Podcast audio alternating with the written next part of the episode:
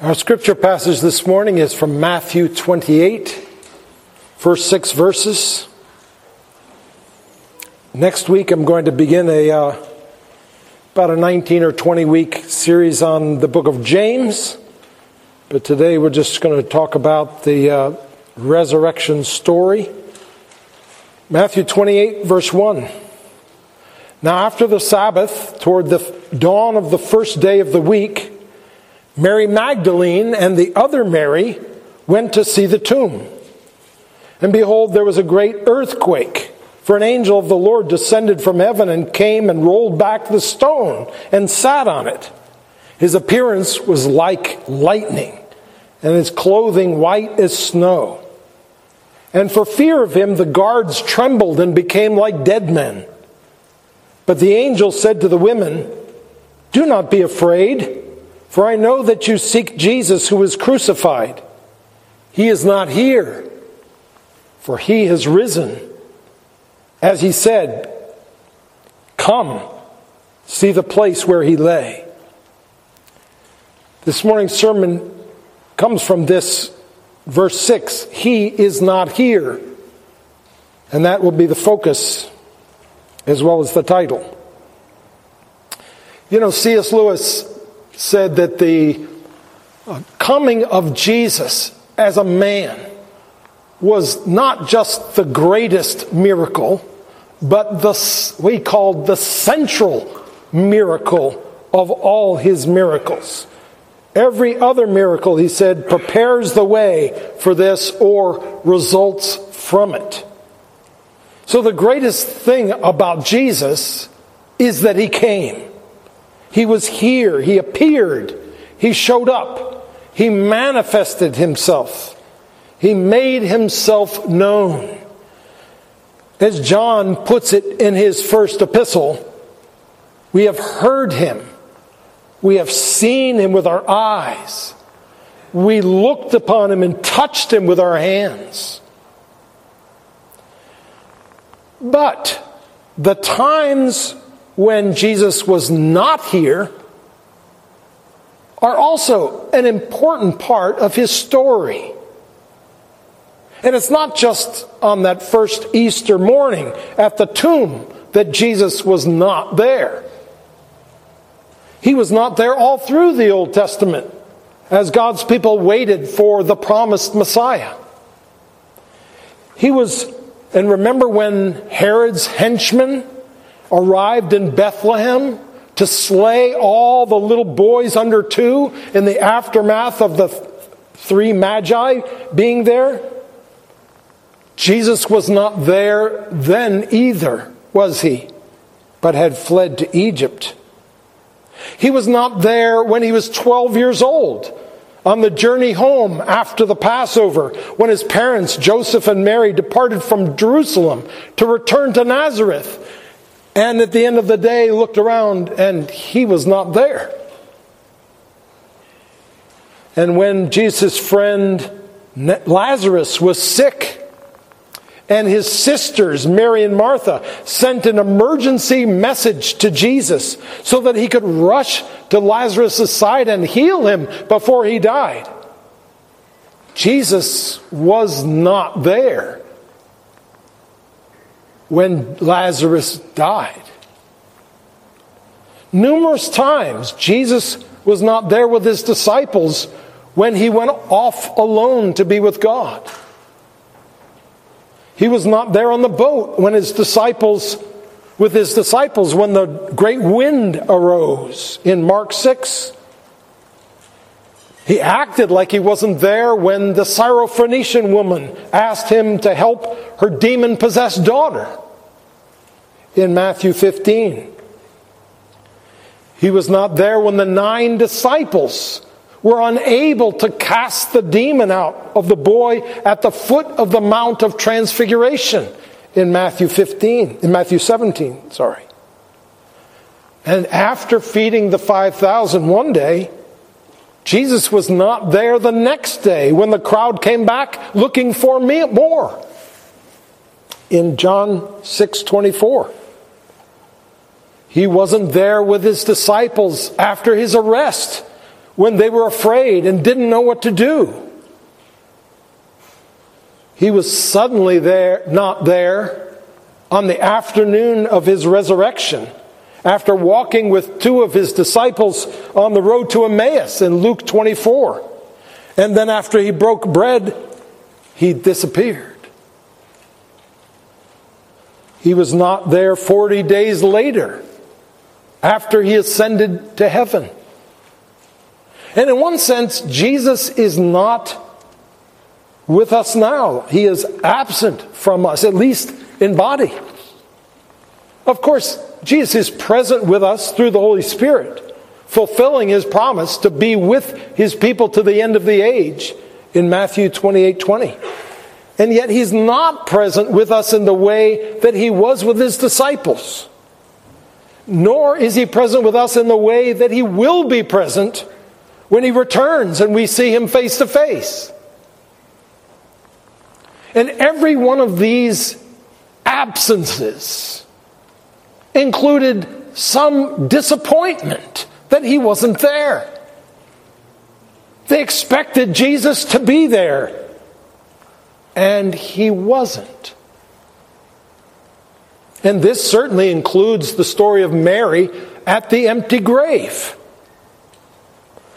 There was disappointment in the fact that Jesus was not there when Mary and the others arrived at the tomb to finish their burial procedures.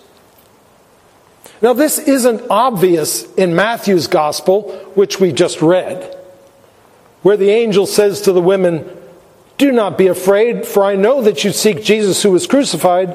He is not here, for he is risen, as he said. But the disappointment is evident in John's gospel. Now, I need to talk a little bit about the, diff- the varying resurrection accounts, and especially the accounts of the women who came to the tomb in the various Gospels for a moment. Uh, because they're not easy to reconcile with one another. Matthew tells us that two Marys came to the tomb, as we just read. Mark tells us that Salome was with them. Luke says it was a group of women who had followed Jesus from Galilee who were there without mentioning any names. Now, there's nothing contradictory about these versions of the story. The Gospel of John, though, just tells Mary's story without regard to the other women. Mary comes to the tomb, and then when she sees that it's empty, she runs back and reports it to the disciples. And then follows Peter and John, who run to the tomb themselves to see what Jesus reported. Now, the other Gospels tell us that the other women, or the women, interacted with an angel at the tomb. And the best explanation I think that we have to fit all these together is that there was a group of women that included Mary who came to the tomb, but when they found it empty, Mary immediately left the others, returned back to report to the 11 disciples. While Mary was gone, the other women interacted with the angel at the tomb and then departed because the, angel told them that Jesus had risen and they went back to tell the other believers who were waiting as well. Then Mary returned with Peter and John after the women had left. And then Peter and John, when they saw the tomb was empty, they went back to talk to the others and left Mary alone at the tomb. And Mary began to weep. Three times in three verses, we're told that she wept. You see, for Mary, it was like salt was being rubbed in her wounds. She had already been pierced by the loss of Jesus, her beloved Lord. The only way she could think to honor him and love him at this point was to dress his body for burial. But she wasn't able to finish that with her helpers on Friday because the Sabbath was beginning at sunset. So she rushed out early the next morning after the Sabbath to finish the job. But now, to add to the overwhelming grief she was already experiencing, the body was no longer there. And the combination of these two was more than she could bear. All she could do was weep over the fact that he was not there, that apparently someone had removed his body. But the next verse changed everything. John 20, verses 11 to 16. Mary stooped to look into the tomb and saw two angels in white. And they said to her, Woman, why are you weeping? And Mary said to them, Because they have taken away my Lord, and I do not know where they've laid him. And when she said this, she turned around and saw Jesus standing there and did not know it was Jesus. And Jesus said to her, Woman, why are you weeping? Whom are you seeking? Supposing him to be the gardener, she said to him, Sir, if you have carried him away, tell me where you have laid him, and I will take him away. And then Jesus said to her, Mary. And she knew. Now, if you think about it, Mary didn't get what she wanted. She wanted to find the body of Jesus so she could finish preparing the body for burial. She didn't find the dead body of Jesus. She didn't get what she wanted. Instead, she got so much more. She got more than she could have ever dreamed of getting. This is so important and powerful for us because, you know, when we merely want God to take away our problems, we're not asking too much, we're asking too little.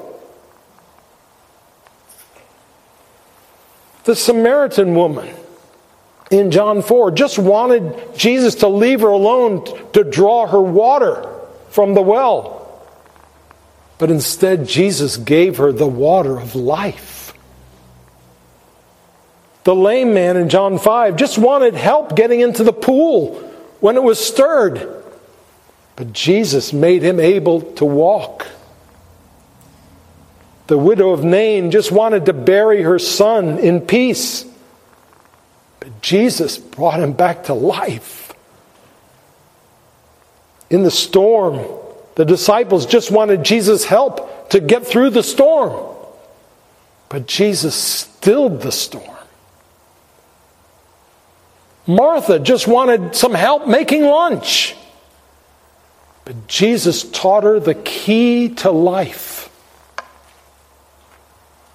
And then Mary, Martha and Mary wanted their brother healed. But Jesus called him forth from the tomb after he'd been dead for four days and said, I am the resurrection and the life. The lame man, later in the book of Acts, wanted coins from Peter and John so he would have something to eat. But instead, Peter and John healed him and made him walk. You see, this is our situation too. We want God to take away our problems, but He wants to do so much more. He wants to make us into beings fit to live in a new heavens and a new earth, fit to rule over nations and angels we want to make it through the day. He wants to prepare us for a glorious eternity. We want to get the spot off our shirt.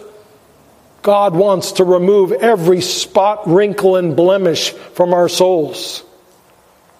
We want to be able to pay our bills. God wants to make us into the light of the world. In order to accomplish our goals, we need God to take our problems away. But in order for God to accomplish His goals, sometimes He's got to allow our problems to remain and bring more problems at times. Because sometimes our suffering is His best tool. So the absences of Christ are an important part of His story. His absences are just as strategic as His presences. This is true for all of the times Jesus is not here or not with us in our lives or doesn't feel like he's with us.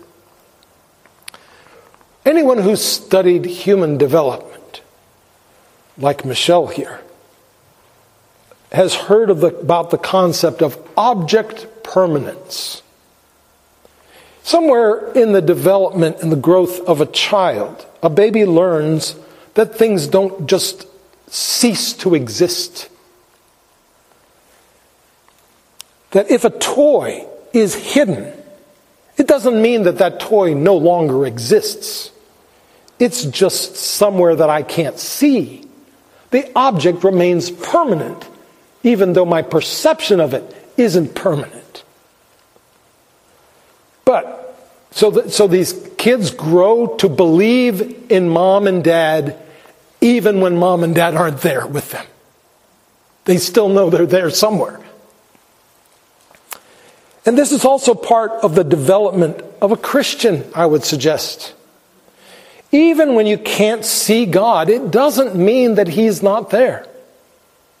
Just because He hides Himself, it doesn't mean that He no longer exists. I love playing games with little children.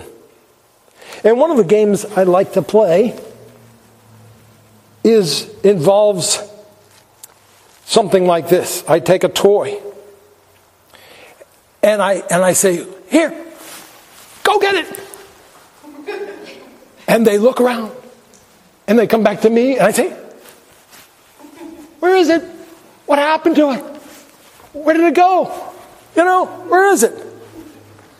and they are dumb. Sometimes they're uh, angry because the toy has disappeared. Sometimes they're completely confused, like, I don't think things actually stop existing, but I have no idea what just happened. But some kids know not only that the object is somewhere, but they are determined to find it. They are determined to do whatever it takes and figure out because they know what's going on. They know that a game is being played on them and they take it as a challenge. And that's exactly what I want. I want them to trust that the toy still exists. I want them to figure out and work to think and search, determined to get their hands on that object again. And I think this is what God wants of us as well. And there's one reason, and this is one reason why God has given us this story and many others like it. It's one of the most common themes in the Bible, in the Bible stories.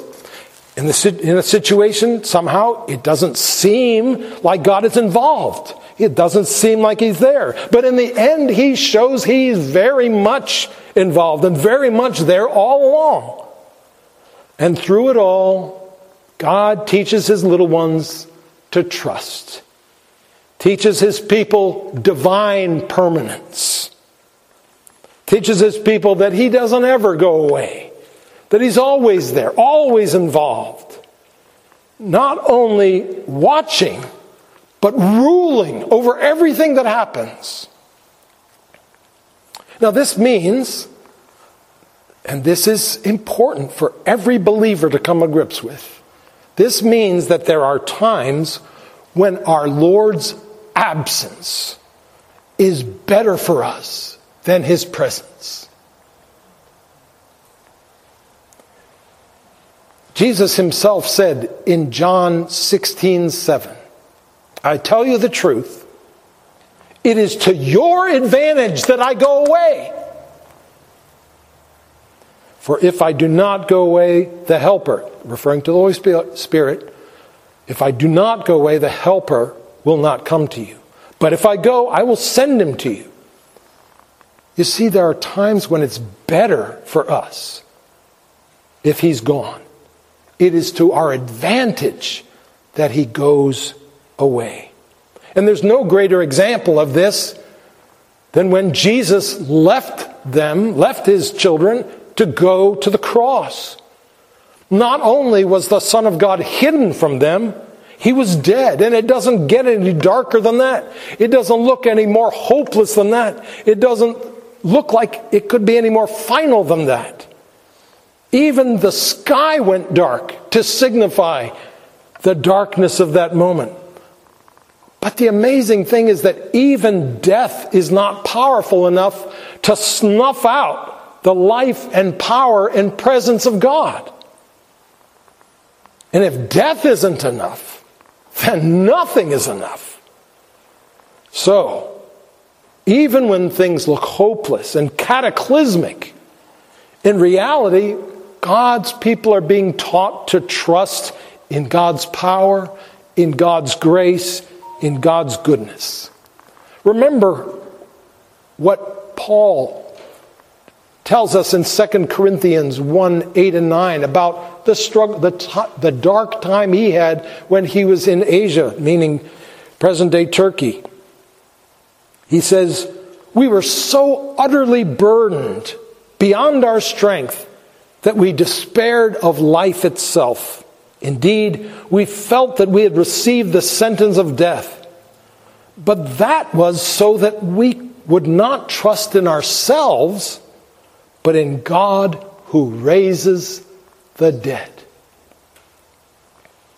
So it is sometimes better for us when God remains invisible to us. And it's better for us right in the now of our lives that He is not here with us in a physical way, but is in heaven at the right hand of the Father, interceding for us and helping us here on earth through His Spirit. We have to trust Him in this. But there are also some ways that we can see, even from our limited perspective, how this is good for us and better for us. For instance, this present situation is valuable because it distinguishes between those who are sincere believers and those whose faith is based only on circumstances. You know, Jesus had many followers who only went along because of his miracles, but later fell away. Jesus himself said that seeing him raised from the dead wouldn't make anyone believe in itself. And there's nothing more dangerous than a person who feels like he's safe, but is really on the path to perishing. It's much better if that person realizes that he's perishing, because then he can do something about it. He can repent. He can flee to Christ. Another reason why this is valuable that Christ is not here with us now as he was in the days of his disciples is because now, in this present time, Jesus is preparing a place for us.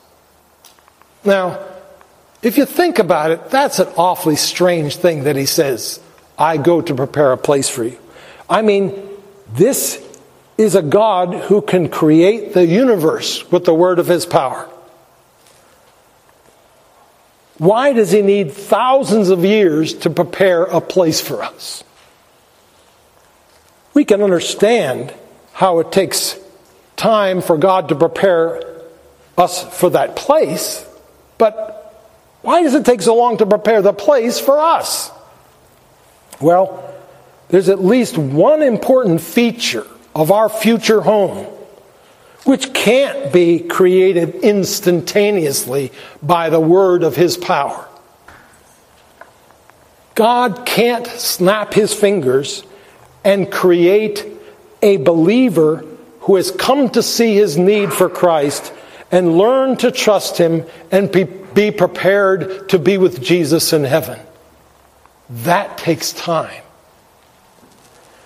There are, and there are still people groups that have no believers, people groups which need to be represented in that great multitude which no one can count from every tribe and all from every nation and all tribes and peoples and tongues standing before the throne and before the lamb clothed in white robes and palm branches in their hands crying out with a loud voice saying salvation to our God who sits on the throne and to the lamb there's still people that need to be brought to Christ to, so for that assembly to be filled. So part of the place that, that is being prepared for us is the living stones that haven't yet been brought to Christ to put in place. Some of those living stones perhaps haven't even been born yet. Some of them have been born and still haven't come to faith in Christ. And so these are things that take time. You see, before the foundation of the world, God chose a great multitude of human beings to be his eternal children. And some of those might be people yet to be born. Some might be our great, great, great grandchildren. And in his work of in drawing them to himself and showing them the wonders of his grace, God is preparing our eternal home for us. It's not the streets of gold that take a long time to create. It's not the, the pearl um, gates to the holy city. It's the living stones that are being prepared that take thousands of years to finish. Our life in the next age is going to be better on account of our life here in this age. So we have to learn to relate to our present struggles with this in mind.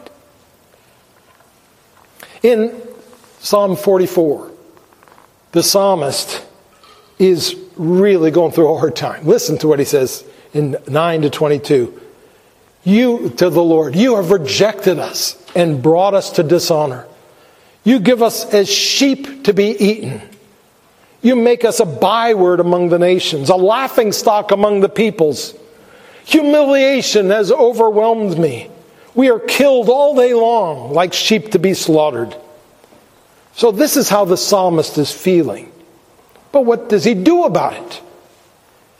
And this is important because God has put this psalm and others like it in the Psalms to teach us what to do when we're feeling this way. Well, the psalmist, in response to this, his faith manifests itself in urgent, personal, direct, bold prayer. He says, Arouse yourself. Why do you sleep, O Lord? Awake, do not reject us forever.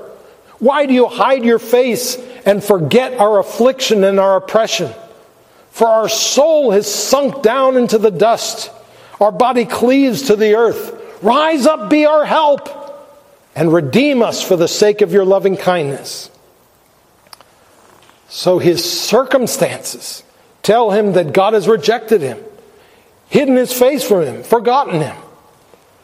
But the psalmist knows God is not only still there, he knows that God still loves him and is his Redeemer. And so he is determined to go to God to get the help he needs and the comfort he needs. Now, that's what should have been happening with Mary. It may seem understandable that Mary was weeping, but really, Mary shouldn't have been weeping. She probably did in the story, she probably did better than anyone else. She certainly did better than the 12 disciples. And she certainly did better than I would have done. But Mary's weeping was based on the assumption that Jesus was, was dead and would remain dead. Even though Jesus had told his followers over and over again that he would die and rise again on the third day. As far as we know from the gospel testimony, testimony, they all got it wrong. There's no one in the gospel story who said, We shouldn't be upset. This is what he said would happen. On the third day, he's going to rise. Just wait and see. No one, no one said that.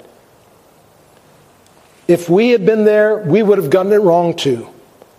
When Mary came to the tomb on the third day and the body of Jesus wasn't there, this should have been a happy thing for her. What he said had come to pass.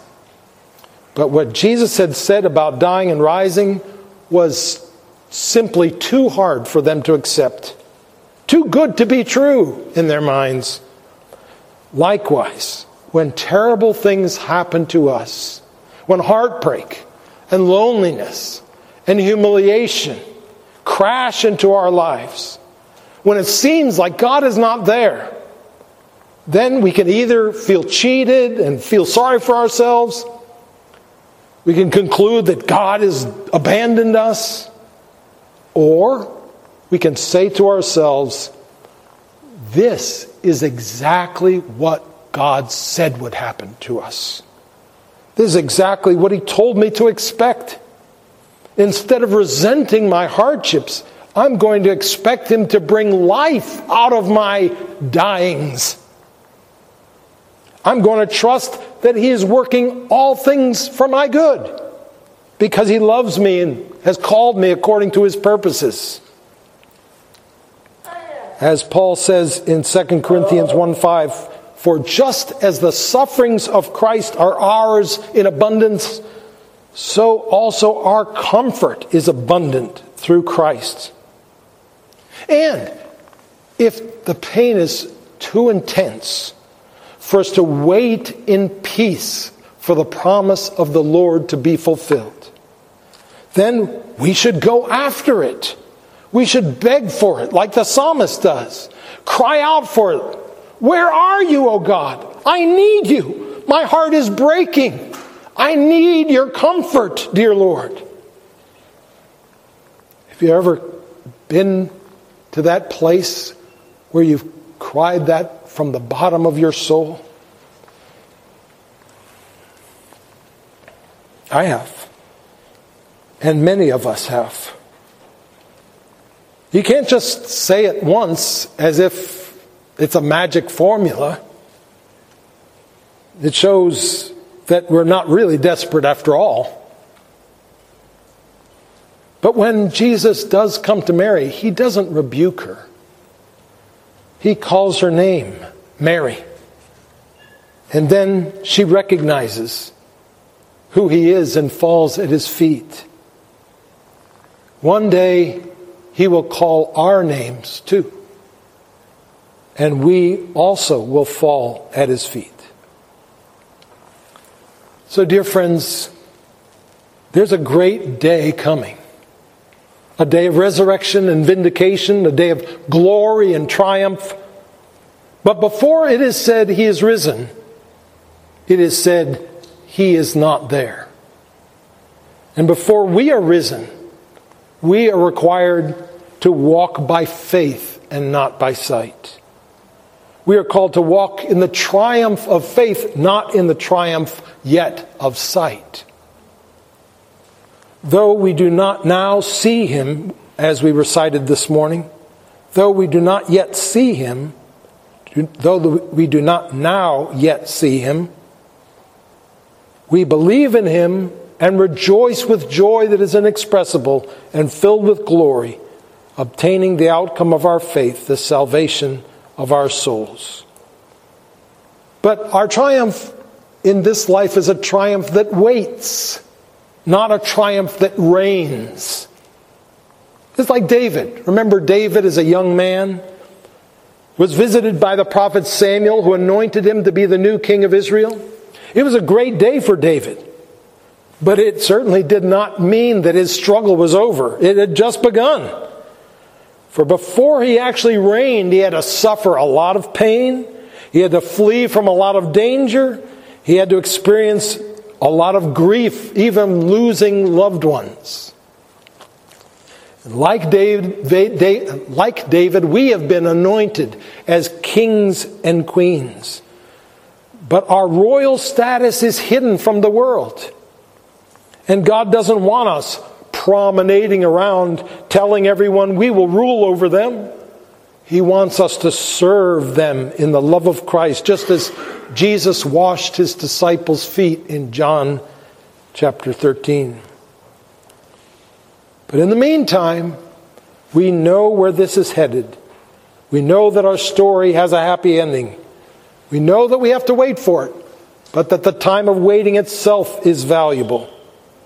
It's not just enduring, it, we don't just need to endure it, but we can enjoy it because it is a time of preparation. It's a time of being helped by God. It's a time of enjoying Him in this wilderness. It's a time of growing in the grace and knowledge of Christ. He is not here, it is true, but He has risen. And one day we will rise with Him. But for now, though we have not seen Him, we love Him. Let us pray. Oh Lord, you have given us hope in the midst of despair. You have turned our mourning into dancing. But, dear Lord, we know that your great triumph and the joy of what you have done will not be fully experienced until the return of our Lord Jesus. When we see him face to face and all things are made new. So, Lord, help us to wait patiently. Help us to walk with you. Help us to rely upon you. Help us not to look to this earth and this life to give us our happiness. Oh Lord, I'm sure that there are people here this morning who do not know the light and the love and the hope of Christ. By your grace, O Lord, will you please melt away the barriers and open the doors that they might see you and know you and come to you.